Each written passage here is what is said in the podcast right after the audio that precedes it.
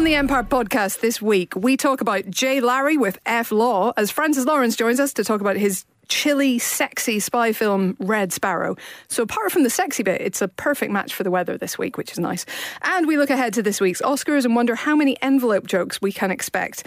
All this in the usual movie news, reviews, and nonsense on the only movie podcast that would make a sexy Russian spy if only we had the cheekbones for a fur hat um, which is a shame. Hello, Pod. I'm Helen O'Hara, and welcome to the Empire Podcast. Uh, Chris Hewitt is off this week because he's writing about Avengers Infinity War, the jammy git, or so he claims anyway. Personally, I suspect that he just didn't want to risk going outside. Um, so instead, I'm joined by two colleagues of lethal cunning and also immense amounts of you know, warm clothing and thermals um, because they have braved the day after tomorrow like weather to be mm-hmm. here um, and struggled into the studio where we are bo- burning folios of old magazines just to stay warm. So, first up, we have a man who uses his youthful looks and natural charm to infiltrate the dangerous realms of Empire Online and apparently who just watched Commando for the first time. It's Ben Travis. I did. Uh, hello, everyone. I had the best Friday night of all time last week. Uh, ordered a Domino's, other uh, pizza takeaways are available, uh, but got some beers and watched Commando for the first time with my mate, and we basically cackled for 84 solid minutes. It was amazing. Did you go full Vernon Wells? You never go full Vernon Wells. is that the correct response to Commando? Is it? Is it? You know respectful to cackle the whole way oh, through. it's it's respectful. I'm Obviously, not going to shoot we, you between the eyes. I'm going to shoot you between the balls. Amazing. Uh, we did shed a tear in the opening, uh, very touching deer sequence. Uh, we then, uh, after the film, smushed a little bit of ice cream on each other's faces and, and wiped it off tenderly with some uh, with some napkins. It was a it was a beautiful evening. Wow, I, I, don't know what to say that. So I will introduce uh, our other guest today. You've already heard him, but uh, this is our very own beast from the East, a man able to chill the blood of lesser men with little more than a Schwarzenegger as Conan impersonation. It is James Dyer. Oh, thanks, Helen. I like that one. Well, you know, I try. I'm not going to lie. There's a possibility this week's podcast might be especially shambolic. And the reason for that is not because really? you're presenting, don't take that the wrong way. It's because I have seen none of the films. Uh-huh. I have read no news. Fantastic. And I don't even know what the question is. Brilliant. So I'm not saying I'm bringing nothing. But but I might. but but I'm bringing little. I mean, the question was right there in the email. Mm-hmm. Oh, the email that you probably sent me. I have many that Chris notes. sent you. Chris sent me an yes. email. Oh, it came yes. from Chris. Of course, I didn't. Ben literally has notes. He has like two oh pages of notes that I can see. Okay. I've well, got a no, script well, on a computer. Oh, this is going to be good. This is going to be good. So don't tell me what it is, and when we get to it, I'll just make it up as I go along. Well, I mean, that, that is a nice segue, actually, because it is time for a question. Um, so here we go from uh, Jake Terrell. I'm guessing this came via either um, Facebook or, you know, email, because I haven't got a handle for him. But it says, uh, having recently visited the Arnold Schwarzenegger Museum, wow, there's a theme here already. real army um, vibe. Having recently visited the Arnold Schwarzenegger Museum in his childhood home just outside Graz, which he says is well worth a visit, they have the bike from T2, and there's even a phone box full of weights in the car park to do your workout in. Pretty unusual. He was wondering, what's your favourite movie themed museum or shrine? Ooh. Ooh. I, Oh, oh, I've got my notes. Go on, oh, say. Sorry, um, I will. I will concede to the right honourable gentleman with his notes. So half of my list is stuff that I've been to, and half of them are things that I would love to go to if I get the chance. Cool. So uh, I'll start with the ones I've been to. Um, first up, the Harry Potter studio tour. Yes. In Watford. Yes. As a massive Harry Potter fan, as a child of the Harry Potter generation, I went to the Harry Potter studio tour three times in a year and it's amazing. There is so much good stuff there. Did, did do I, they do the butterbeer there? They do. They do, and it is absolutely disgusting. Do they do both versions of the butterbeer? They what? do. You do. They do butterbeer and they do butterbeer ice cream. The ice cream is worth having because it's basically like butterscotch. Yeah. Um, and the butterbeer itself is so made sweet. me feel physically sick because yeah. like fizzy soda, like coloured fizzy soda yeah. with very little taste. It's amazing. And then a thick sort of layer of creamy stuff on top, yeah. and that is just such a bad combination. I have to say, I was also there three times in a year. But that was in fairness before it opened. Yeah, I don't know if that makes me more special or something. Yeah. so, uh, Death Eater, aren't you? What was what was really unusual is that they actually the first time I went, they were all like, "We're not going to have butterbeer. This is not the Harry Potter experience that you get. You know, if you go to Universal, it's not going to be a thing." And then, rather sheepishly, I got a phone call um, a, a few weeks later, going, "Yeah, there is going to be butterbeer, and we know you put it in print that there wasn't. So we were wondering if you'd like to come back and have some butterbeer." How did you find it? Thanks, guys. Yeah, it's too much. It's- but I it's mean, it's fabulous, isn't but it's far too much. I had about four cups of it back to back. Um, because because me. No because I went to I've not been to that one. I've been to Mm-hmm. obviously um you know Hogwarts slash Hogsmeade at uh, Universal Studios. Universal, yep. and they do the you know chilled soft drink butterbeer but they also do the slushy like the really like the slushy butterbeer and I felt it was my duty to try them both. Mm-hmm. and then it was hot so I tried them both again As a huge fan of Tango Ice Blasts, um, I would absolutely love to try. Yeah, that. that seems sensible. yeah they were pretty cool it's very, it was very hot But yeah, the, the studio tour is is incredible. It's phenomenal. is- they have so much stuff, and they've recreated half of the sets. If you're a big Harry Potter fan and you've never been. Mm.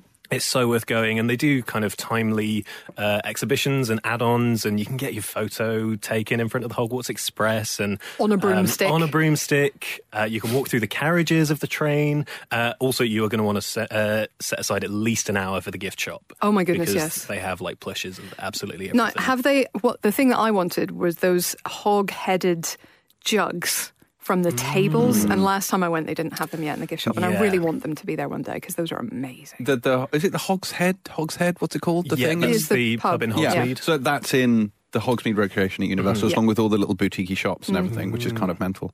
It's uh, no, I really, I really like, uh, I really like it there. It's, It, it's, it it's is pretty good. They also have extremely enthusiastic volunteers who are wonderful. Many of them were extras in the film or, or were when it opened. Um, and I went, I went with my sister at one point, who's a, like yourself, Ben, a very big Potter fan.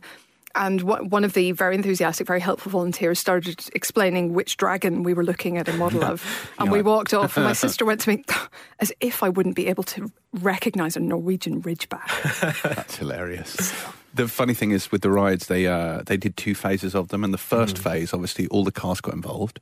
Uh, and they recorded sections, and there's bits of video of them doing it. And then in the second phase, uh, Emma Watson wouldn't do it. So you, you go into the ride, and you've got uh, Daniel Radcliffe, Rupert Grint, and then shit Hermione, who sounds absolutely nothing like her, and they just looks got some random nothing. Yeah, just some random. You're female, brilliant. You know, off you go. And uh, yeah, and you get um, what are, what are they? Apparated. You get Oh, apparated Mm. by, Oh, cool. by shit Hermione.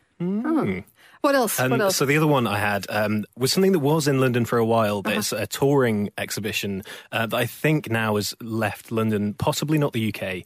Um, the Star Wars Identities exhibition, which was at the O2 for quite a while last year.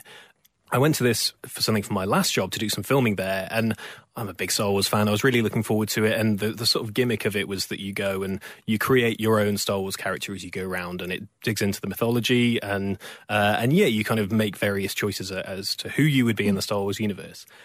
That massively buried the lead because the real thing was that there were like 200 or 300 like real uh, kind of props and the actual mo- the actual Millennium Falcon that they used to film all the model work in Empire Strikes Back. Han Solo's actual trousers, like Oh, the actual Millennium BB-8 Falcon? the actual Millennium The Falcon, actual one. the that- actual that one. I've been in on the set of Empire Strikes Back. Oh no, like one. the little Oh, okay. model, the, all the all the like model work that they Oh, did. just Oh, checking. okay. Just checking. you probably never heard men- James mention that before, but he was on set. Oh, I've never heard that before. um, there's the actual Han Solo in Carbonite, and oh, it, it was incredible. And I, I found myself looking at all the posters on the tube saying, "Don't push the like you make a Star Wars character. Push these are actual like genuine kind of Star Wars props and Yeah. uh, things from over the years. That was amazing. If if you ever see that touring, I think it's at least touring Europe, maybe still going around um, the UK. Get on definitely, it. Yeah. definitely go if you're Cool. a Star Wars. I have same. Um, I have the same problem that many of my favourite sort of movie experiences have been touring things. So I think we went, James, uh, back in the day to two different exhibitions, which were the Pixar exhibition at the Science Museum. Were you at Yes, that one? this rings a bell. that was phenomenal. It was Pixar concept art and everything else. They had this incredible, I don't know what the word for it is, but a thing that, that uh, rotates and through the use of flashing images, it becomes animated. But it was Like- a like a model. sort of rotoscope. it wasn't Like a like a. I don't know if that's what you call it, but anyway, it was incredible and I loved it. And that was amazing. And also at the Science Museum, they had the Lord of the Rings exhibition, which I, I had almost a similar reaction to the actual props of that one because it was things like they had printed the lining of Denethor's tunic with his house coat of arms and that kind of thing. Like the level of obsessive, compulsive detail in that was mind blowing and, and absolutely they're beautiful, beautiful things. And I still regret that I did not feel able at that point to spend 140 pounds on a Hobbit cloak because they, they were things of beauty. The, the, just the wool involved in those cloaks, they're gorgeous, gorgeous things, and uh, and they were phenomenal. It's funny you mentioned that. I went to the Lord of the Rings exhibition when it was at Te Papa in New Zealand, where they had absolutely everything. It's the entire museum pretty much was taken over, and this is, I think, the biggest museum in New Zealand with just everything. You know, wall to wall, there were like elven swords everywhere, and I remember they had this one chamber where the One Ring was kind of sitting. And had Sauron over it, and you went in, and it was just the Elven script projected on all the walls. It's really dark, so it's just red projections. and you just heard like the sort of like Gandalf's voice speaking the black tongue of Mordor from the ring. And it was so cool. uh, that was very cool. I, I think that's one of the only like proper museum type things I've been to. I mean, I've been to the Lucasfilm archives at Skywalker Ranch. Obviously, you can't really buy tickets for that, but that's amazing because they have all of the props from all of the films, and they've got the amazing mats they used in obviously the Star Wars films, also all the other Lucasfilm stuff. There's uh, the mat of the um, you know where the Ark ends up at the end of Raiders of the Lost Ark. In fact, the Ark is actually in the archive. the God. Ark is there, as is the Grail and the Grail Diary, and uh, numerous versions of the Golden Idol. So they've got the one from the final film. And they've got the early idol, which actually had there was a shot in it where it had kind of human eyes, where the eyes followed him, which they didn't use, but that version's in there as well. Wow. Uh, so I have uh, I have I've hung around with that. And then the only other thing which comes close is when we shot James Cameron for the thing we did in the magazine last year, the big Empire interview. Uh, we shot him on uh, in his own little personal museum space where he's got all of the props from his film. So you got the Na'vi heads, lots of Na'vi artifacts. The power loader from Aliens is in there. The Alien Queen from Aliens is in there. Uh, the Titanic, the kind of whatever it is to scale ish. It's about 50 feet long, sort of is Oh the model of the. Titanic. And then next to it is the model of the sunken Titanic. Uh, and he's even, of all the random things he's got in there. So he's got the, like the, the helm of the ship is in there, like the wheel, whatnot. I went to the Stanley Kubrick exhibition at, uh, I think it was at LACMA in LA. Oh, did you know? A few years ago, and that was phenomenal, and made me made me love Stanley Kubrick a lot more than I was otherwise inclined to, and also is a fantastic opportunity to learn something that will enable you to win arguments with Spielberg skeptics by showing you that the ending of AI was Kubrick's. Stop adding me about this. Anyway, so that was that was a really good one as well. But in terms of you know um, permanent museums, I mean the the Cine Museum in London w- w- is that still open? It is. We I should think. check this. I It think is good because it's fantastic and it has Ray Harryhausen models, which blew my mind a bit, and another Alien Queen, which is phenomenal Cool. looking. Um, and and it is a really that's a really good afternoon. Actually, I have to say it's really lovely. extremely high up my list of would love to go to is the Ghibli Museum. Um, which, if God, yeah. anyone fancies giving me a couple of grand to go out to Tokyo um, and then head out to the Ghibli Museum, I'd love to do that. It, uh, all the pictures and stuff you can have a look on, online, but they've got huge kind of gardens and giant scale models of the um, the robots from Laputa, and there is like a, an exclusive Ghibli short that you can only see in the museum. I think probably still in Japanese, but you can at least look at all the lovely diagrams. Nick and Chris have been there. Um, Yeah. But yeah, they said it was great. Of course, it is in Japan, though. I'm sure there's a cat bus. You can There is a take there. cat bus. You can ride the cat bus. Amazing. I want to go.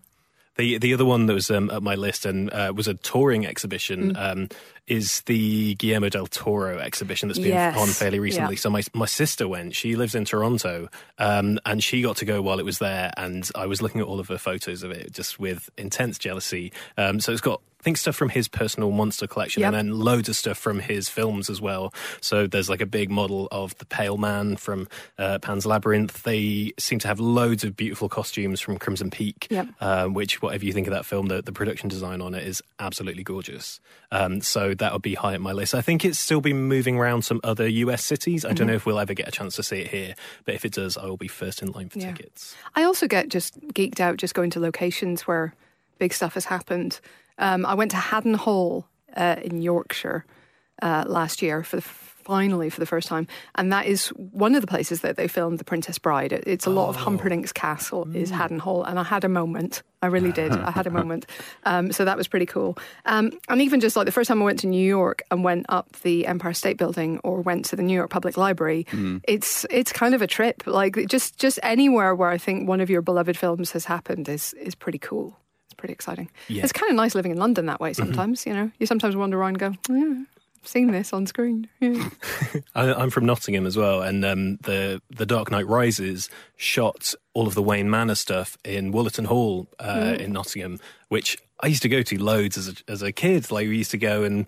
They've got like big parks and grounds and stuff, and they do film screenings there now. I think they showed The Dark Knight Rises at Wollaton Hall, but that was such a surreal experience of thinking that like Nolan and Christian Bale and, and everyone was like 10 minutes down the road from my house, uh, from where I grew up, filming that. If you would like your question read out on the Empire podcast, you can uh, get us on Twitter where we are at Empire Magazine. Use the hashtag Empire Podcast, or we might not see it. Uh, on Facebook, we are also Empire Magazine. It shows a little bit of a lack of originality there. Uh, and if you want to email us, we are podcast at empireonline.com. So please do get in touch. Right, time now for some lovely movie news, which will hopefully contain some snippets to warm the frozen cockles of our hearts. Um, what shall we start with? Shall we start with news of Kristen Wiig? Sure. What, what, what news of Kristen Wiig, What Helen? news? Uh, the news is that she is in talks to play the villain in Wonder Woman 2, whatever we're calling it. Uh, so she would be playing uh, uh, Cheetah, who's a, a long standing Wonder Woman villain. And this would be the Barbara Ann Minerva incarceration of, of, uh, of Cheetah, apparently, who's an, uh, an heiress who went through an ancient ritual involving eating human blood mixed with special berries, a bit like Black Panther, but a bit more Bit of seasoning there. bit of seasoning, a bit of like a bit of cannibalism there on the edge, Mm-hmm. um, and then she gets superhuman feline powers. That's lucky. Um, but she has to pay a price for them, of course. Mwah. Are they expensive? I, I think like morally. Oh, I yeah, see. Yeah. James doesn't understand that. So yeah, it's an un- unusual baby choice for that. I would have said. Is she a lot like Cheetara from Thundercats? Is anyone like Cheetara from Thundercats? There is only one Cheetara, surely. fair. But yeah, there's there's no deal in place yet. This is talks apparently, but apparently Patty Jenkins sought her out and talked to her about this role and talked it up. And she's been develop. Uh, Jenkins obviously been developing the film with her co-writers at the moment. So we don't have any you know details yet. The the rumor is that the movie's set during the Cold War, so it would still be a period piece vis-a-vis the Justice League movies. Um, but we don't know much more than that. But I, I don't know. I think this is. I mean, I, I think Kristen Wiig could make a great villain, but she has usually played more comedic villains. yeah, has she has she um, done some more serious roles? I'm, having a, a bit of a Kristen Wiig mind blank. I mean, she has. I mean, things like um, maybe Skeleton Twins and stuff like that was a, was a lot more serious. yeah. I mean, she can, she's certainly a hell of an actress. It's just it's a bit of a disconnect. Uh, I would have thought in terms of between her and the comic book. I think as well for people who have um, who don't really see Kristen Wiig fitting into that world. Um, uh, some, I think somebody pointed out on our Twitter that like when when Heath Ledger was first announced for yeah. The Dark Knight, like I remember thinking, I don't get it. It's, it's that dude from A It's- Knight's Tale. What the fuck? I mean, pre-internet, when they announced Michael Keaton for Batman, you know, Oh, people yeah. went absolutely bananas. So, absolutely, I mean, you know, not to not to do anyone down. I, I love her. I think she's great, but it, it is it is a, a very big step away from how the character looks and acts. I would say in the comics. So, that, which could be a good thing, which could mean that they're doing something really unusual and really different with her, which is some always good to be surprising. But uh, but yeah, this is I think it's a bit of a surprise, uh, but not necessarily a bad one. So uh, fingers crossed for that. So Wonder Woman is two is due in I think 2019. Got a bit Yeah. of time on it. What other news?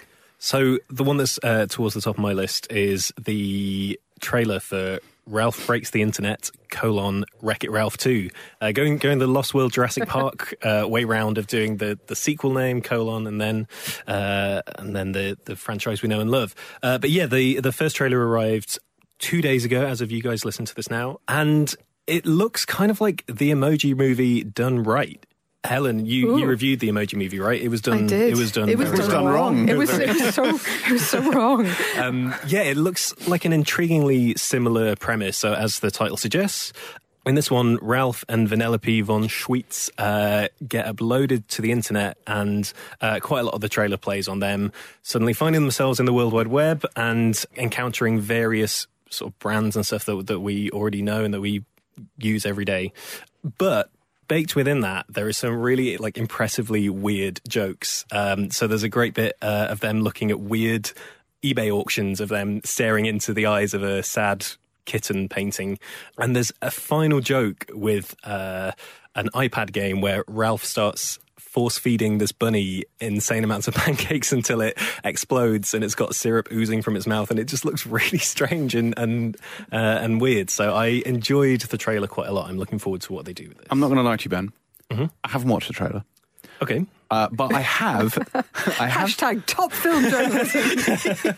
I'm nothing if not professional. Uh, I have, however, seen a couple of very extended sequences from this film, uh, and it looks really, really good. The stuff I've seen is there's loads and loads of funny stuff on, uh, you know, on advertising pop-up spam and viruses. So Yes. there's lots of internet gags in there, and there's a bit where they go to what is essentially Disney.com, and there's Star Wars stuff. There's a Stan Lee cameo. Yes, I, mean, I think, I think it's going to have that Ready Player One thing, right? Like it's going to be the year it of, is of absolutely meta. spotted, spotted, spotted. But there's a bit where Vanellope ends up sort of like hanging out, doing like a slumber party with all the Disney princesses, mm. all voiced by the actual Disney princesses. And I mean every Oh single one, including Merida as well. Ah. Uh, and there's some really, really good gags in there, like genuinely very well mm-hmm. written, very observant, incredibly wry, and absolutely lost on anyone under the age of about 18. but really, really good stuff in there. So yeah, I'm, I'm really excited about this. I am not at all a fan of Wreck It Ralph. Oh, I think it was a horrendous missed opportunity uh, because I am, oh. you know, I know my computer games, and I went in mm. there expecting like an homage to computer games, and what we got was maybe five minutes of that at the beginning, and featuring the games they could get the licenses to Yeah. include. So you know, Street Pac-Man Fighter, a and- little bit of Sonic, you know, and then uh, and then uh, like a crappy StarCraft rip-off. No, I was not happy with any of that shit. And then it became a game about sweets and go-karts. It's like, oh yes, this is a riff on Mario Kart, but actually you don't have any of the characters or any of the properties, so this has nothing to do with video games Oh. at all. James. Sorry, I thought that was a missed opportunity. However, this one seems to be correcting all of that. They seem to have worked out exactly what it is they want to do. They've made sure that they can legally do. I mean, it helps that Disney own the universe, so Mm-hmm. by using Disney properties, they're absolutely golden. Um, so they got the Marvel, they got Star Wars, got everything. Yeah, I think this could be really Mm-hmm. good. Genuinely, genuinely, I'm very looking forward to this. I'm also very excited to see what Kanye West makes of Wreck It Ralph 2 because I'm a massive Kanye fan of his music and his long rambly interviews. And one of my favorite things is that he often brings up a scene from Wreck It Ralph when he's talking about how he doesn't feel welcomed in the fashion industry. Uh, so he always brings up the bit where Vanellope um, von Schweetz uh, Oh, has yeah. her car wrecked by uh, the mean, The Mean racers Girls. from the from the Sugar Rush Yeah. game and he's given interviews before where he's kind of talking about how that's what he relates to and shouting, I am the glitch. People see me as the glitch. Oh, bless. Um, so I'm really intrigued to see what he gets out of this and if it in- uh, influences anything he's got coming up. I mean, fingers crossed for a Ralph Breaks the Internet tie in fashion line, right? I mean, I would buy it. Uh, I mean, well, that's one. So that's, that's One good sold. news. That is one sold. Um, uh, at the other end of the sort of um, maturity spectrum, uh, in terms of who can watch a film, um, there is news of Quentin Tarantino's Yes. latest. So it now has an official title. Quentin breaks the internet. I mean, possibly, but it's uh, they're going with Once Upon a Time in Hollywood. So we now know that Leonardo DiCaprio will be playing a former Western TV star called Rick Dalton, which is a great Western Yeah, it's a TV star very name. TV star name. That is solid. And Pitt plays his stuntman. Yeah. yeah, Cliff so Brad Pitt Booth. is back. Uh, back teaming up with uh, with Tarantino for the first time since Inglourious Basterds, would it be? I believe so, yeah. which we were discussing in the office is terrifyingly 10 years old this year. How has that happened? Yep. Uh, no, what? No. I think so. Or maybe, oh, maybe it was 2009. Maybe Hang on. By the one time year this off. comes Hang out. on, hang on. I'm interrupting this to bring you a very special broadcast. Oh, no. Hello? Hello? Hello? What you doing? Nothing really. We're recording the podcast, Chris. What's a podcast? How is your Infinity War feature going? Inf- Don't- don't infinity by anyone. name, infinity by nature. Don't tell anyone. Uh, it's uh, it's not. but it's going very well. Excellent. It's going great. And as soon as I uh, as soon as I start, it's going to be brilliant. Uh, We, we are in the the- process of discussing news. We're talking about the uh, new Tarantino. Oh, I, I have no opinions on that. Uh, all I can see at the moment is Tony Stark, so it's all good. Um, but I just wanted to call call you three to tell you that um, I miss you, and I love you, and I cannot wait to be with you again. Love Thanks, you too, Chris. Chris. We feel the same way. Do we? Okay, thanks so much, guys. Uh, and never call me Bye, Chris. Bye. Bye. Bye. Well, that was a thing. That was Chris. Never one to knowingly let a podcast go by No. without being in it. He, uh, he he sounds yes he's, he sounds like a broken man if He I'm does. honest.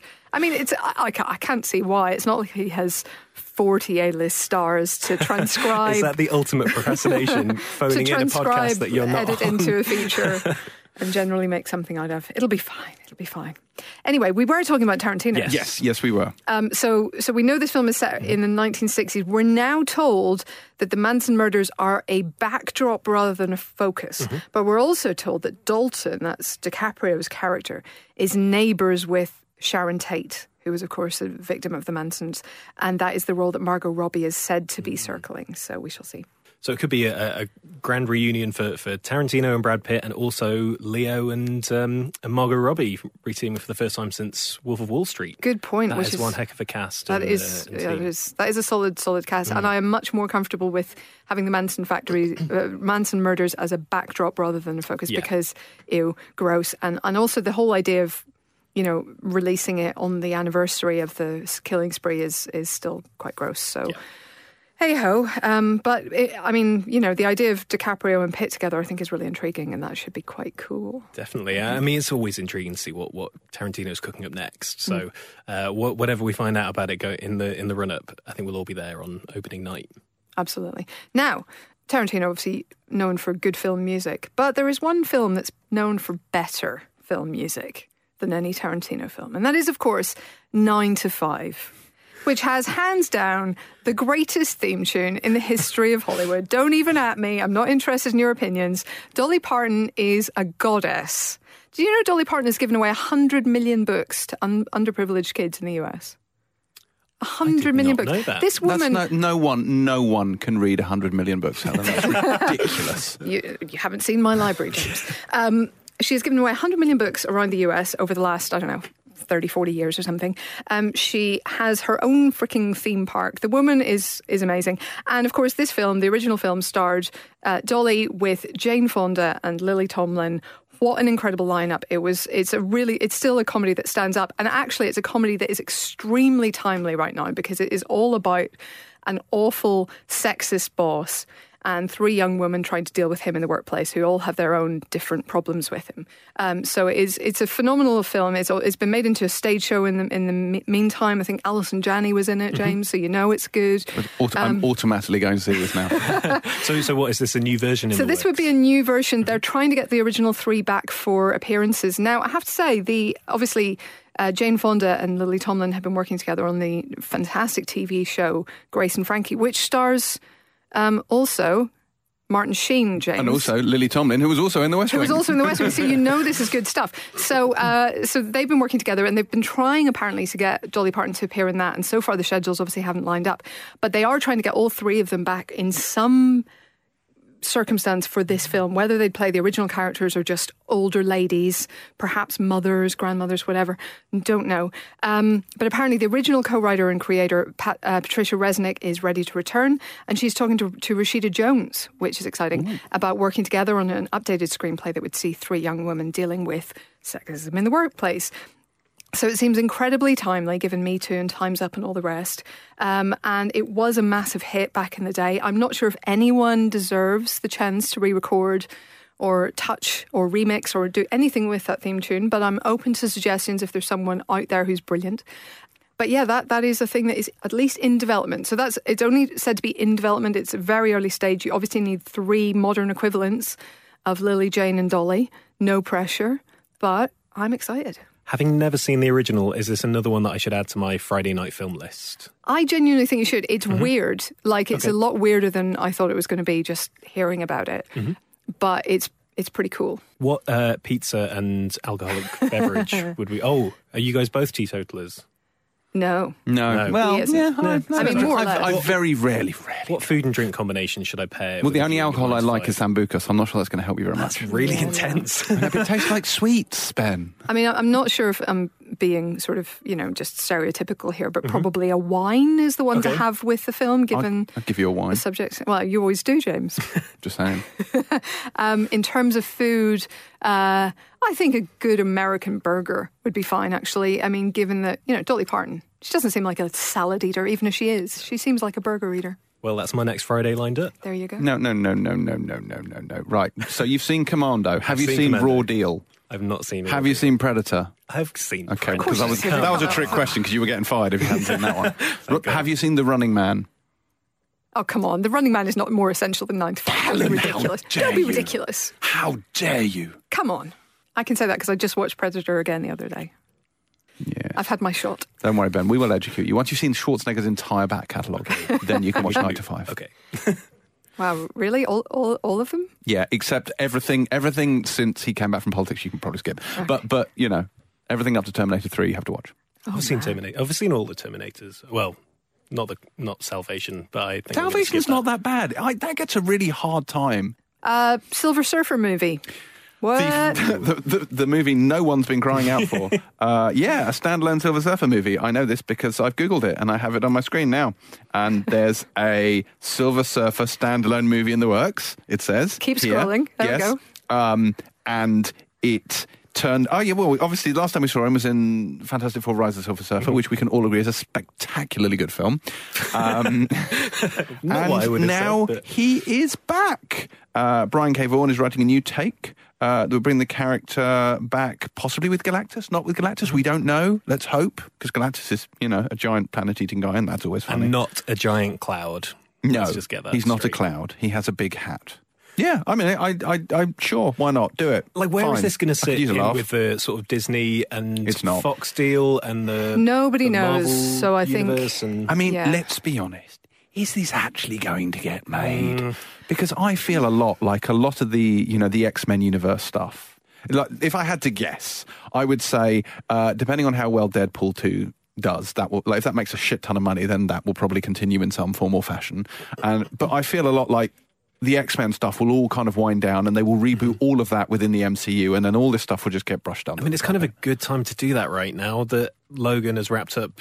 Yeah, it- Wolverine. You're and- quite right, but there's, and- I think there's a bit of time. Like this deal's not going to go mm. through that quickly, so I Yeah. think we have some breathing room, and obviously they want to churn this mm-hmm. stuff out in the meantime, which I can kind of understand. But obviously, New Mutants has now been pushed back by a year. Did you hear that? Adding Yeah. a whole new character I to was that. just going to say, this is. Who are they adding? They are adding. Uh, they. I don't believe I don't that they've if confirmed. said it's currently undisclosed. If it's Stan Lee, I'm going to burn the building down. No, I think this is like a character who is a part of the film, like a big part of the story. And they have uh, done these reshoots recently, and they have knocked back the release date, I believe, a little bit further to allow them to add AN other. Now, that actually does support the chance of at least one of these other movies happening. Yeah. So, because in the in the works, we have this in theoretical still, Silver Surfer by Brian K. Vaughan. Mm-hmm. We have the Kitty Pryde film with Tim Miller and Br- Brian Michael Bendis. Mm-hmm. We have Drew Goddard's X Force, as well as obviously Deadpool two and uh, a Doctor Doom film from Noah Hawley, who mm-hmm. created Legion.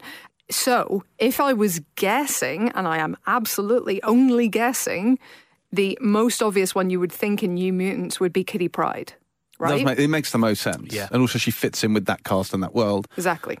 But it's hard to be, you know, scared of a horror thing when you're intangible. Yeah, you can run away just through out Run of away. any room. Literally run through it, run away, run through a wall, fall through the floor. Basically, can't be heard. unless she turns up, you know, at some other time or, or comes in early and then leaves, or there's got to be something. Or maybe that- her powers are glitching. or maybe Well, she could get everyone else out, right? She Yeah. could she could phase everyone Yeah. else out of the unless situation. like it depends what powers the villain has, I mm. guess. But yeah, this is so. Anyway, we don't know enough to know much at this point. Yeah. Um, but there is news I mean, there's from a lot in the works. On, There's a on lot in the on works. Fox Marvel side of things. and and maybe there's something to be said for throwing a lot of balls up in the air and mm-hmm. seeing what lands where. On whose head? On hand on whose head be it. yes. Yeah.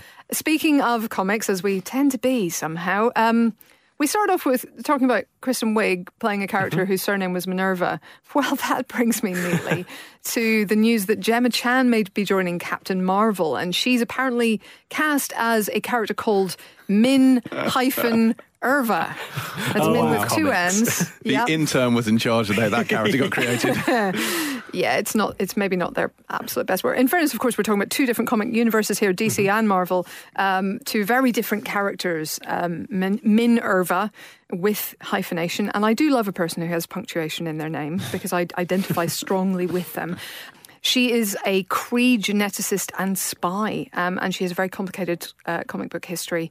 So she could be any kind of goody, baddie, neutrally, virtually anything, actually. Um, so we we just don't know what they're going to do with her. Yeah, I mean, I don't know very much about the character, but um, I really like Gemma Chan. She's been amazing. I don't know if you guys have watched um, Humans on Mm. Yeah, Channel Four, fantastic. which um, I think season three is coming up. But yeah, she she's great in that show, and um, on the one hand, she has to be entirely robotic, and then on the other hand, has to be entirely human, and she works that spectrum like Yeah. really spectacularly. Um, so it's really great to see her getting like a being propelled really to to the next level. That's probably it for movie news. I think Yeah. it's probably all, we, all the time we have. Except M. Oh. Night Shyamalan is doing a TV show for Apple that we don't know anything about. We don't know what it's about. We don't know what it's called. But it comes coinciding, uh, co- what's coinciding with news that his other TV show that he kind of produced, Hmm. uh, Wayward Pines, has, shock horror dismay, been cancelled. Which is a shame, actually, because I really enjoyed season one. Do you see about Wayward Pines? I did watch it? not, sorry, no. It's, it's Matt Dillon. I, Yeah, I uh, I saw really enjoyed season one, and then season two, I will confess, was not good. I mean, season one covered the entire book trilogy, right? It did, so, yeah. Which was a great idea because you just think, let's not faff around, let's just condense it all. Like it made for a really exciting first season, Yeah. and then they decided to continue it past the books and didn't really. Yeah, know with a what- time jump, and Dillon wasn't in it anymore, and it was just like, I mean, yeah, the second season was you could awful. say it went wayward. you could indeed say that. And I am pining for a third season that I will Oh, never ah. see. But let's move on. Okay, listen, I think that really is enough now for movie Yes. news. So it is time for a guest, and this week we have a man who definitely has a favourite l- leading lady, but who swears it's not because they're secretly related uh, and that they just happen to share a surname. Francis Lawrence, for it is he, made his mark with the criminally underrated Constantine. Yes, I said it. And then went on to make I Am Legend before making three Hunger Game films with a certain Jennifer Lawrence. He reunites with his Katniss Everdeen in this week's Red Sparrow, a hard-edged spy story where Lawrence plays a woman trained to use sex as a weapon to secure information from the other side in a modern-day Cold War. We've all done it. Okay, uh, we sent. Who did we send along to speak to him? Me. It was Ben. It was me. Here we go. So here you are, Francis and Ben. Great. So uh, I'm thrilled to be joined here on the Empire podcast by the director of Red Sparrow, Francis Lawrence. How are you doing? Good. I'm doing well, thanks. Fantastic. Um, so to start things off, um, when did you first come across the script for Red Sparrow? Uh, had you read the novel first, or did you uh, come across the script at some point? No, I, I I read the novel first. Fox sent me the novel. I think it was in 2015. We were finishing Mockingjay Part Two. I was in post on that film, and yeah, Fox Fox sent it to me, and I read it and fell in love with it, and sort of got started on it right away. And so by the time that we were finished with press and release of Mockingjay Two, this was basically ready to to go. What was it that stood out about the novel for you? Uh, I think I fell I fell in love with the character of Dominika. I just thought that she was very unique, and I thought that her character journey was really unique. And I I also just thought it was a very new way of getting into a spy film. I've been always been a fan of the spy genre, but anything that's very genre specific tends to fall into certain kinds of tropes. And I found this story, this narrative, very unique. You mentioned you just come off the back of working with Jennifer Lawrence for, for three films in the Hunger Games series. Yes. When you read the book and when you were working on the script, did you always think of Jennifer Lawrence for that lead role? Did she immediately spring to mind, or, or did it come through uh, some other process? No, I thought about her immediately. Even, even while reading the book, I thought um, I was thinking about Jennifer for it, and I knew she could do a great job. We obviously enjoy working together. Um, and oddly, I thought she could look Russian, which I thought was, you know, part of what would, what would work. Um, but I, so very early on, I actually pitched her the story uh, in a very sort of cursory way, just to say, hey, hypothetically, would you be interested in doing a movie like this and a character like this? And she said yes. And so you, both the studio and I thought of Jen all the way through the development. Um, but honestly, I was a little nervous she wasn't going to want to do it. uh, because she wasn't really aware of the content of the movie at the time when I pit- when I when I pitched it, and I knew she had not really been interested in doing anything with um, nudity or, or, overt sexuality, you know, when she was younger, and I didn't know if her mind had changed or not. So, Um, but I mean, she wanted to do it when she read the script. what was it like reuniting with her? What what does she uh, bring to the role for you, and and what does she bring to a film set? Well, I mean, she's a look. She's a she's a fantastic actress. I mean, I she, she could do anything anything she wants. Um, and I think one of the things that really excited me about doing this with her was we had just spent about five years together doing three movies, and with her playing the same character. We loved those movies, the themes, the story, the characters, all that. But after five years, you're like, okay, let's try try something new. So to be able to go and create a completely different world with a new character, where she looks different, she sounds different, she moves differently.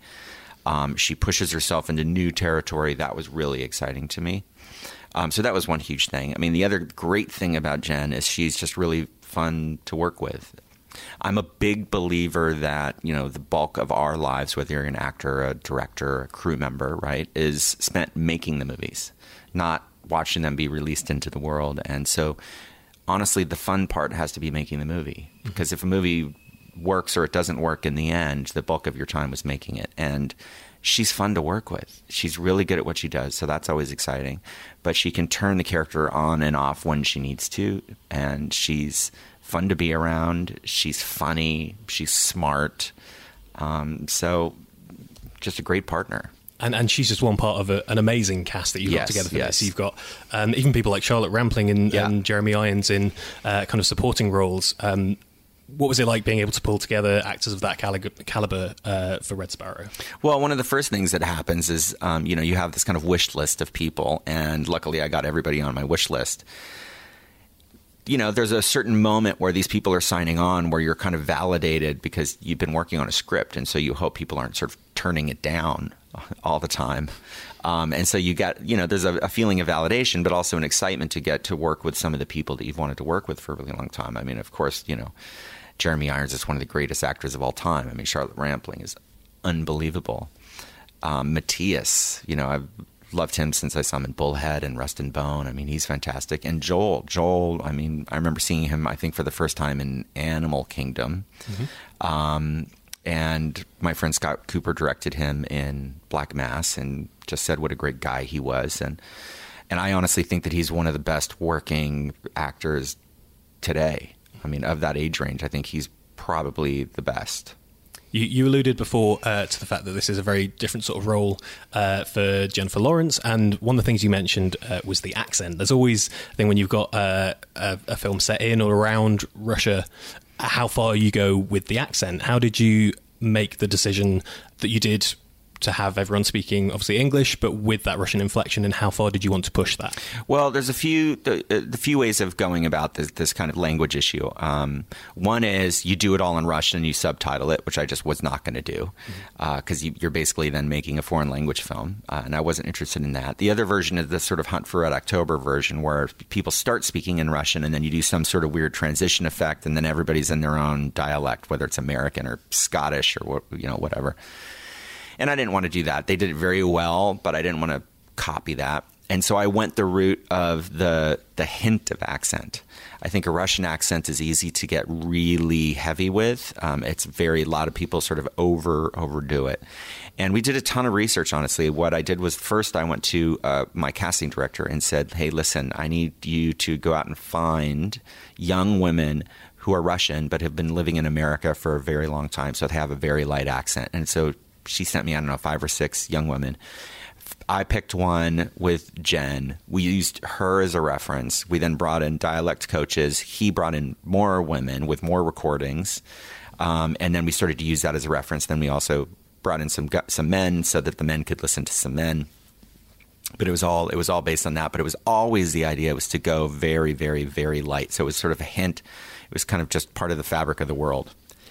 One of the things I loved um, was the opening sequence, Yeah. which focuses pretty heavily on the on the ballet Yeah. side of um, of Dominika's character.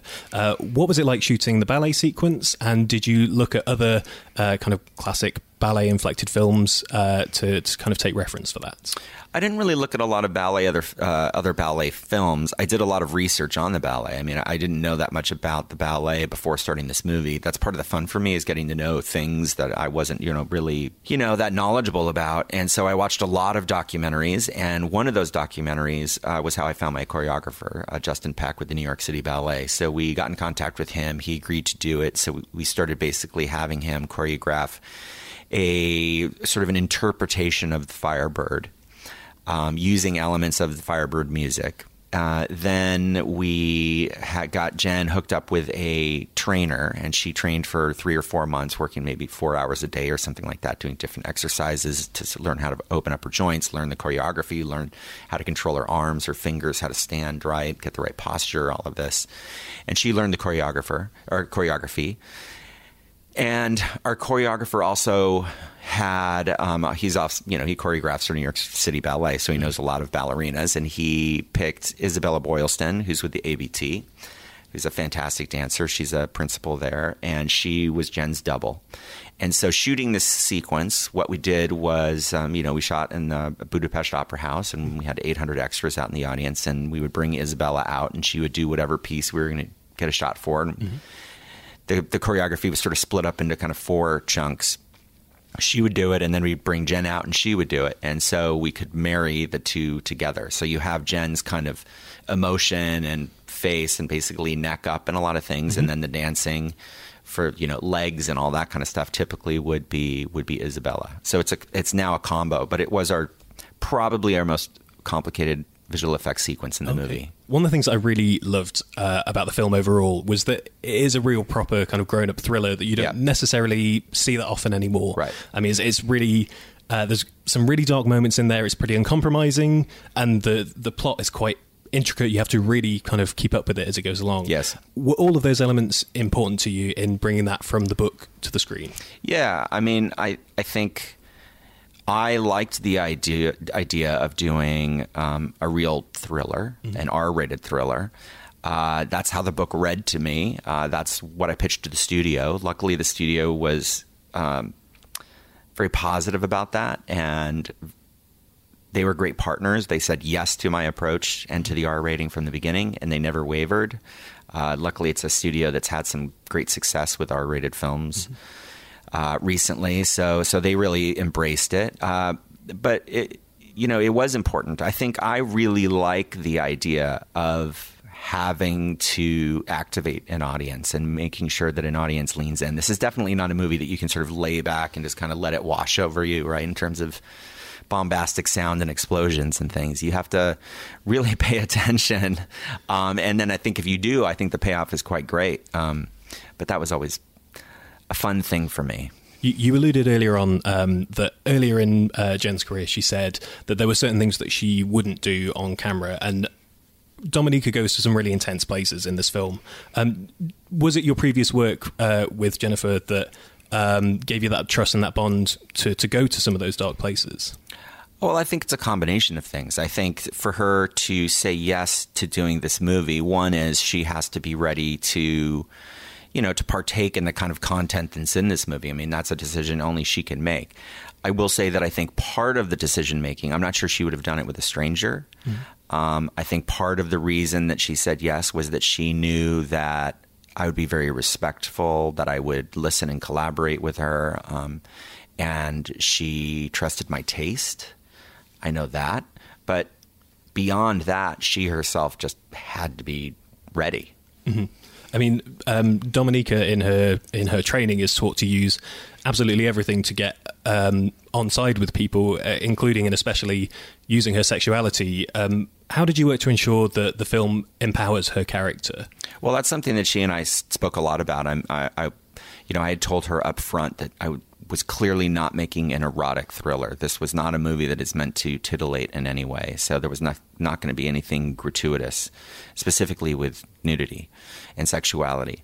And so once she signed on, we started talking a lot about it. One was so that we are both comfortable. There was no sort of tiptoeing around one mm-hmm. another. We needed to be as open as possible, but also to be as vigilant as possible about those scenes to make sure that they married with the narrative and the themes and the tone specifically um, and weren't empowering.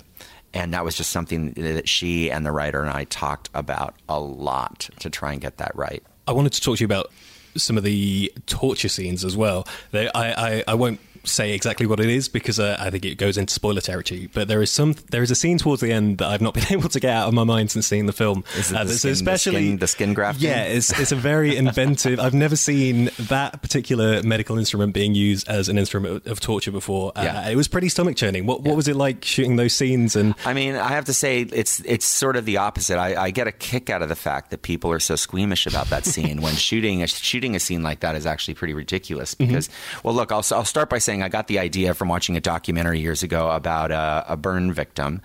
It was a uh, special effects guy in a movie set who was like handling some kind of gunpowder and went off and it burned his arms and some of his neck. Mm-hmm.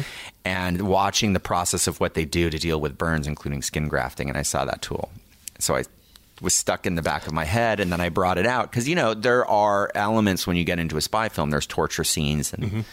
And you, if you're gonna do it you got to do it in a new way. And I thought about this skin grafting tool so had the writer stick it in there including some of the description of, of the tool. But on set all it is is a rubber you know replica of mm-hmm. a skin grafting tool. And you know the character i won't spoil who the character is mm-hmm. that's getting his skin grafted.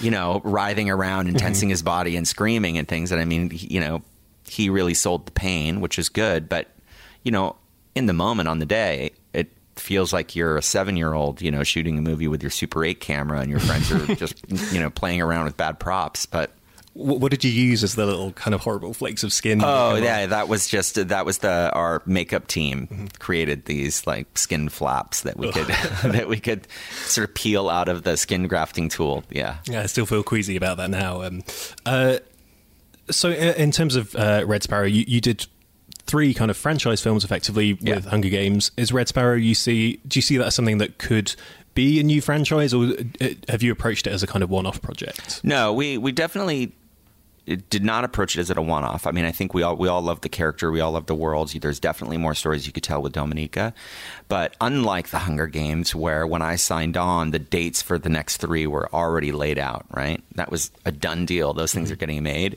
We're waiting to see whether or not people go to see the movie. Um, you know, it's it's one of those tricky movies that's in that tricky zone now of you know, fingers crossed, people come out and see it and, and fall in love with the character in this kind of world. And ideally, we get to make another one. And uh, w- would you want to be involved if there was a sequel? Oh, 100%.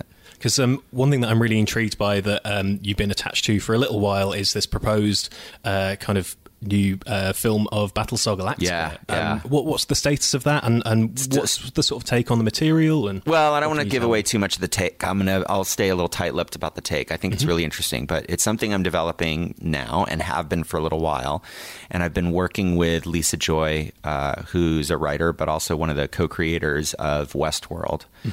Uh, and she's she's done a great job. She's obviously it's taken a while because she's very busy. She's you know shot two seasons of Westworld while working on this. I went off and shot Red Sparrow while working on this, so it hasn't been the fastest process, mostly because we're very busy. But she's done a, she's done a great job. She's a very smart woman. I'll be really excited to see if it, if it does come about. Well, uh, thanks so much for joining us on the podcast, Francis Thank you. Lawrence. Okay, it's time now for this week's films, and we're starting with um, obviously Red Sparrow, a film that seems wildly appropriate for the freezing Mm-hmm. cold weather. Um, if we're experiencing the beast from the east now, then Jennifer Lawrence is the matching beauty. See what I did there? As she plays a ballerina who um, has to give up her chosen profession and instead find herself herself recruited to become a sex spy, right? Essentially. Yeah, that's basically it. Yeah, this is, um, as as you've heard, Jennifer Lawrence reteaming um, with Francis Lawrence, uh, who I think we probably agree made the best Hunger Games film in, in Catching Fire. yeah, absolutely. Um, and yeah, I went into this kind of kind of looking forward to it. I, I think Jennifer Lawrence is is kind of a good talent, and uh, the trailer was interesting. Especially there was a lot of chat initially that oh, it looks like a sort of uh, Black Widow movie. It really isn't that. It's it's quite a talky, kind of slow paced at points, um, kind of proper Cold War political thriller. Having said that, I thought it felt a lot shorter than its kind of two hours twenty minutes runtime. It's it's a long runtime, but I found the story actually really involving. So Jennifer Lawrence, I think, is is really good in it. I think she gives a uh, a really kind of compelling performance as Dominika, uh, the ballerina. There's a gorgeous opening sequence uh, at the ballet, which I thought was beautifully well shot Mm-hmm. and kind of really stirring and dramatic. Uh, and also uh, Joel Edgerton playing opposite her. I I don't think I've seen Joel Edgerton be bad in anything, even Attack of the Clones. Um, uh, so it's it's a great cast. The sexual politics of this film are extraordinarily tricky, and about half an hour into it, I had to just stop working out how I felt about some of the things that were playing out on the screen uh, because I needed to spend my time kind of concentrating on on seeing the plot play out because it there uh, It is a complicated it's plot. a this film. complicated plot. Yeah, Yeah. yeah, it is. Um, it doesn't kind of uh, condescend to the audience No. at all. You're expected to keep up as it goes on. There are lots of twists, shifting allegiances. It, for me, it was something where I had to basically just just keep watching and not, not try and keep tabs on who was siding with who and just hope that by the end it all worked out and it really did and, and thought the payoff was great Yeah, I, ha- I had some issues with it. I, the sexual politics is a huge issue, Yeah. actually, and it's it's a strange film. But I think actually the politics, politics, are, are if anything more startling to me because it feels to me this is a film set in the modern day. This is a mm-hmm. film set in if we're experiencing a second Cold War, then it's set in the second Cold War, not the traditional one. But it still feels exactly like an old Cold War movie. Yeah, in fact, I think I, I um, spent the first maybe 45 minutes or so wondering, I don't know exactly when this is Yeah. set. And then it's only when you see someone, I think, using a smartphone that I was like, oh, okay, so it is, It is modern day, present yeah. day. That, that's it, and I think it, it's it so leans into the tropes of the old, you know, red menace Mm-hmm. kind of stuff, and and I think there's an element just in the whole premise of these sort of almost superhuman, almost inhuman sex spies. Like there is something inhuman about Mm-hmm. using something so intimate in such a cold-blooded political Mm-hmm. um, manner that it is uh, it is it, it harks back from me to the real sort of red scare reds under the bed reds in the bed um, kind of propaganda stories that you would have heard back in the day and this real assumption that that russian people uh, and the russian government certainly are somehow less individual, less human, less feeling than their Western counterparts, which I find really uncomfortable at times um, because it felt like it was almost superhuman powers. It was almost like sort of uh, a Black Widow kind of theory. But without any sort of, you know, uh, hyper realistic framework around that, it, it it really seemed to be giving them some kind of. It really seemed paranoid of modern Russia in a way that is that that surprised me, um, and not necessarily in a good way. So it was it was a, it's a very strange tone, and I think there's so much plot in this that it maybe almost should have been like an eight hour, you know, like a series a Series, series yeah. instead. It's it's. I mean, there's some dense stuff in there, and I feel like if you had that much time, then maybe you'd have time to develop it in different Mm-hmm. directions and do some some more some, some different things with it. I have to say, I think it does uh, a lot well in, in that Yeah. runtime. Um, it's also it's a lot more extreme than I expected. There Oh, is- yeah. there is some really intense kind of uh, violence, some really strong nudity, uh, some really kind of disturbing scenes in there, um, and also, oh my goodness, there is a torture scene that I spoke to uh, Francis Lawrence about, and he, I didn't mention it sp- explicitly in the interview, but he did, so I feel like it's okay to say, but. Um, there is a use of a skin graft machine as a torture device, which is.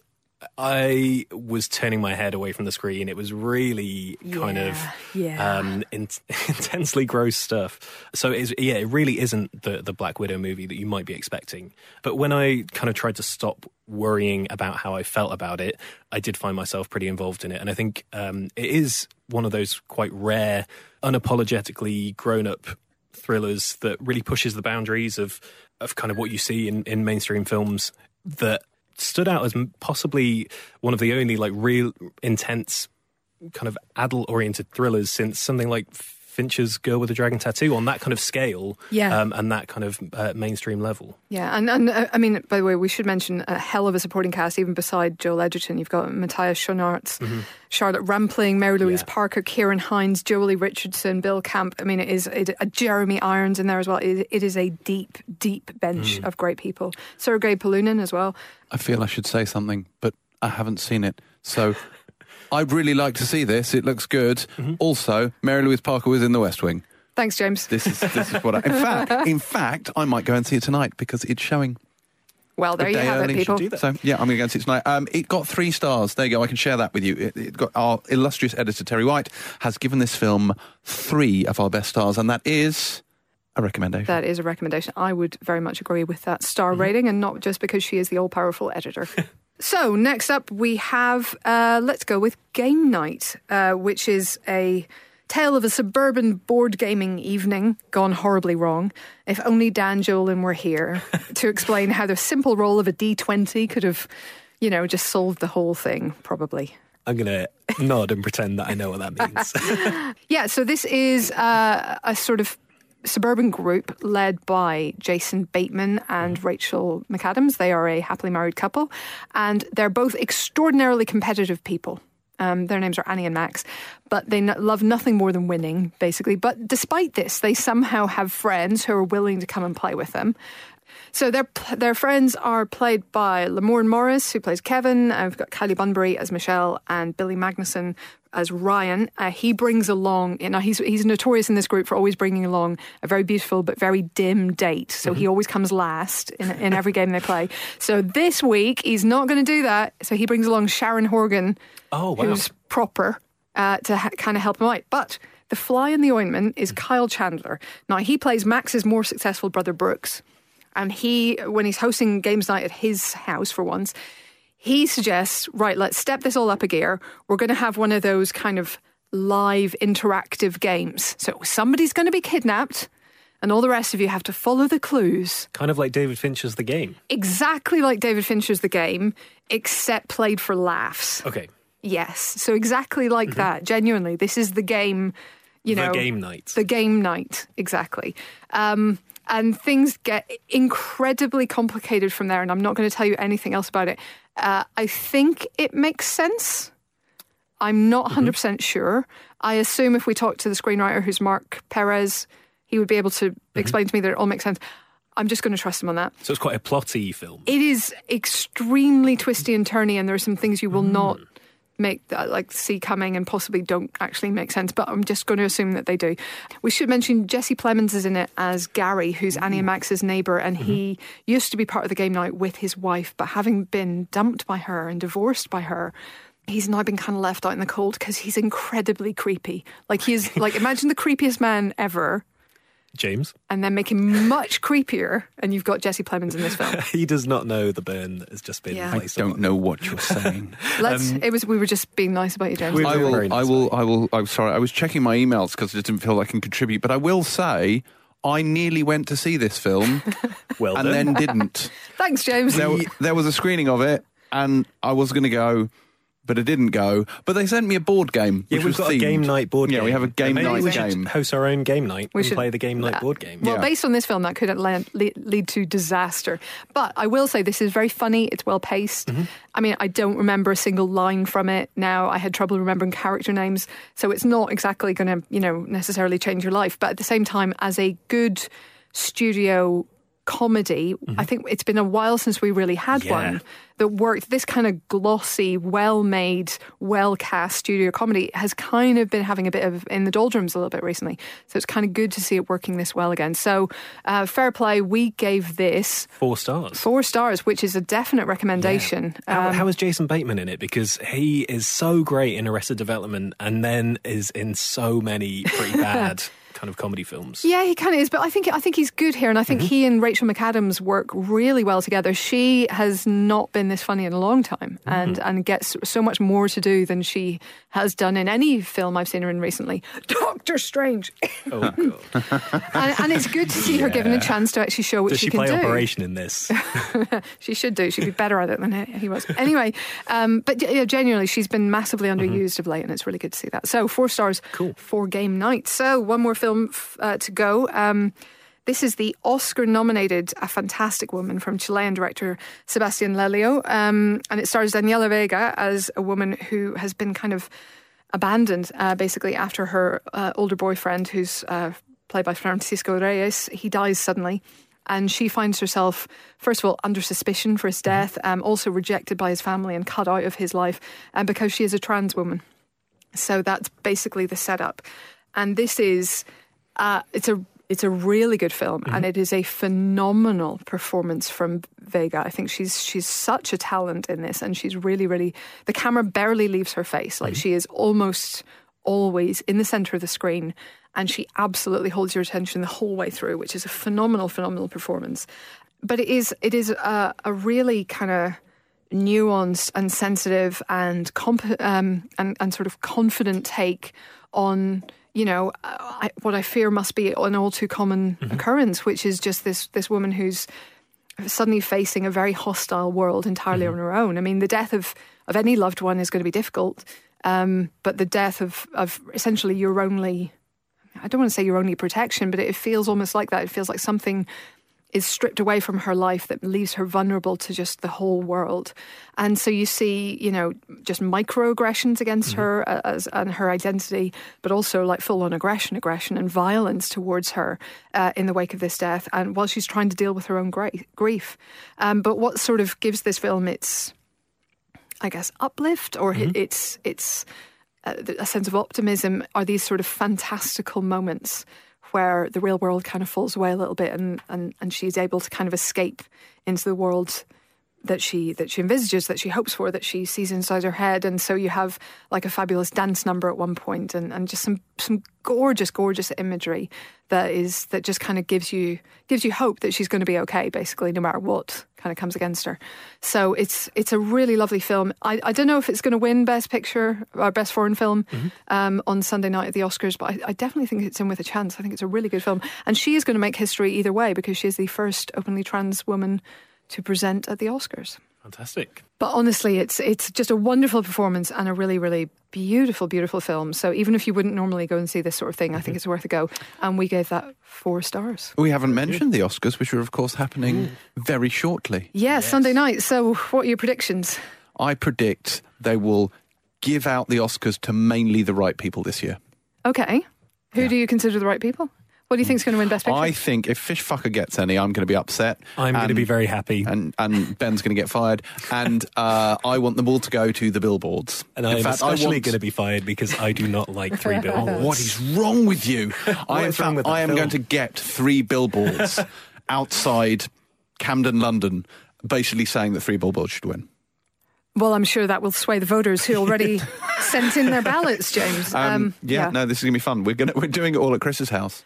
Uh, Yes. So that should be a giggle. I genuinely would love um, Get Out to win Best Picture as a film that was released way out of the kind of typical Yeah. Oscar uh, Best Picture season that has massively steered the conversation in film over the last 12 months. I think it's almost a year since since I yeah, saw it. almost, yeah. and it is it, it holds up so well on repeat viewings it's so rare that a genre film gets that recognition which is another as well as me loving it another thing that i'd really like for the shape of water that even though it is quite prestigey that is effectively like a yeah It's a monster film. movie, it's yeah. a monster movie um, You know, it would be interesting to see a genuinely bad film win win the Oscar. I think Oh that my would be- goodness. yeah it would um, Yeah. i'm intrigued to see if three billboards does the- get Well, it. I hate to be the voice of reason here, so balanced somewhere in the middle. I uh, am with James in thinking that Three Billboards will win. Yes. I am with Ben in hoping that Get Out actually wins, and I do think would it's in with a with chance. I, I would do be think happy it's in with with a that. chance. Get Out was fantastic. I Um, think it has almost no chance of winning, but I don't. I think it's actually in with a very good chance. Um, I think that uh, Shape of Water is good apart from the love story, which I thought didn't land. So I'm again, I'm I'm working walking the line between you two. So. I do wonder with um, with Get Out because obviously all the uh, Academy voters get their screeners and, and watch through them all. That it might play in Get Out's favour. That it is just a, such a straightforwardly enjoyable film. There is so much nuance in it, and there is so much kind of culturally around it that makes it exceptional. Yeah. But the bare basics of the film, it is a really entertaining like hour and forty minutes, and I wonder if that will play in its favour. And look, The Silence of the Lambs won the Big Five, so it's not beyond the realm of possibility that a film released in the spring can do the, the business. Now, admittedly, that was 27 years ago, but mm-hmm. that let's not rule it out completely. I think it could happen.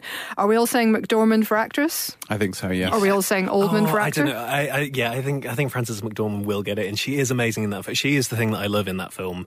But I um, was so swept away by Sally Hawkins in The Shape you, of Water. you do realise the only reason The Shape of Water is even nominated is because they sent Michael Shannon round to all the voters' houses and had him shout at them. dragged people around. That like would be bullet holes. amazing. Oh my god. But the, the her performance in that is so charming, and it still blows my mind that she manages to convey someone who has no literal voice Yeah. shouting. I that that scene uh, kind of blows my mind. She is she is phenomenal in that. I have to say, if if it wasn't going to Frances McDormand, I would give it to Saoirse Ronan, As who I. I think is just phenomenal in Ladybird. And I just worry that it's the kind of role that people don't appreciate how good it is. Now, Yeah. I do, do you think that Greta Gerwig has. I mean, what would you put her odds at? I think they are low. I love, I, and I, I agree. I think that that film is brilliantly directed, mm. actually, but I think it's brilliantly directed in a way that people won't necessarily award. Yes, that's what I feel as well. I'd love to see that win Best Directorial. Yeah. Not just for, I just think for, as a directorial debut, it's an incredible film. But I mean, same with Get Out. I mean, yeah. two Yeah, yeah. debuts, debutant directors in that category, which is phenomenal. It's I mean, very the- tricky. There's only one film I know shouldn't get it. Other than Oh that, my I, uh, goodness! I think this this year's um, best director category is one of the best in in years. Yeah. That that you've got you've got Gerwig, you've got Peele, you've got Nolan for the first time. Yeah. Um, Del Toro, who's who's the fifth? oh, is it Paul Thomas Anderson? That is like an outstanding um, kind of selection of people, and I think there are so many interesting voices in there. It's uh, we already know my feelings about Shape of Water. Gerwig would be an amazing win. Peele would be an amazing win. Like Paul Thomas Anderson uh, would be great as well. Like Phantom Thread is so good, and it's not just a film about sewing, as I can see James looking at me right now. um, yeah, but, I mean, to be honest, I would be happy with any of them winning. But Yeah, that's a that's a really strong category. Speaking of strong categories, uh, are there any Hoyte van Hoytmanites in the house, or are we all agreed that if Roger Deakins doesn't get it, we're rioting? Deakins, Deakins for the win. I, I'm, I'm, I'm always rooting for the Deke. Yeah, it, it, it has to be the Deke. Mm-hmm. This is uh, Oscar nomination number fourteen. It is time Just and a past time. Just already. give him the statue. and and it would be like massively well deserved as well because like Sure. Blade Runner 2049 just looks so flipping beautiful. It's a gorgeous film. It's going to be an interesting competition actually between below the line between I think I think Blade Runner, Dunkirk for a few th- in a few categories and What, some of the Shape technical of Water. stuff? Yeah, it's going to be it's going to be interesting times ahead. Anyway, the Oscars are obviously on this Sunday night. Uh, you can watch them on Sky, which I believe has a dedicated Oscar channel on its cinema. What's it? And you can get it through it TV. does indeed. I don't know. We will be live blogging it on the website and, and, and tweeting along as we go. Yeah. Uh, from Chris's house, live from Chris's house. and if you look out of his window and no, you really can't see it at all. You can't. No, you can, you cannot see the Kodak Theatre from Chris's house. No. That no, you is can't. true. but yeah, if you want to follow along with us in the very early hours of the morning as we get slowly more and more delirious, Yes, please, do. Yes. Please send snacks to Chris's house. and Lucas Aid and coffee, Yes. any any caffeinated beverages. Well, Godspeed, my friends, Godspeed. Uh, and that is it for this week's Empire podcast. Join us next week for more film related fun when we'll be joined by David Oyelowo and Lynne Ramsay, uh, assuming that I pressed record on the interview I did earlier. Uh, until then, it's goodbye from James, Bye. goodbye from Ben. Goodbye. And it's goodbye from me. I'm off to start the three hour process of putting on enough coats to survive the journey home. Goodbye.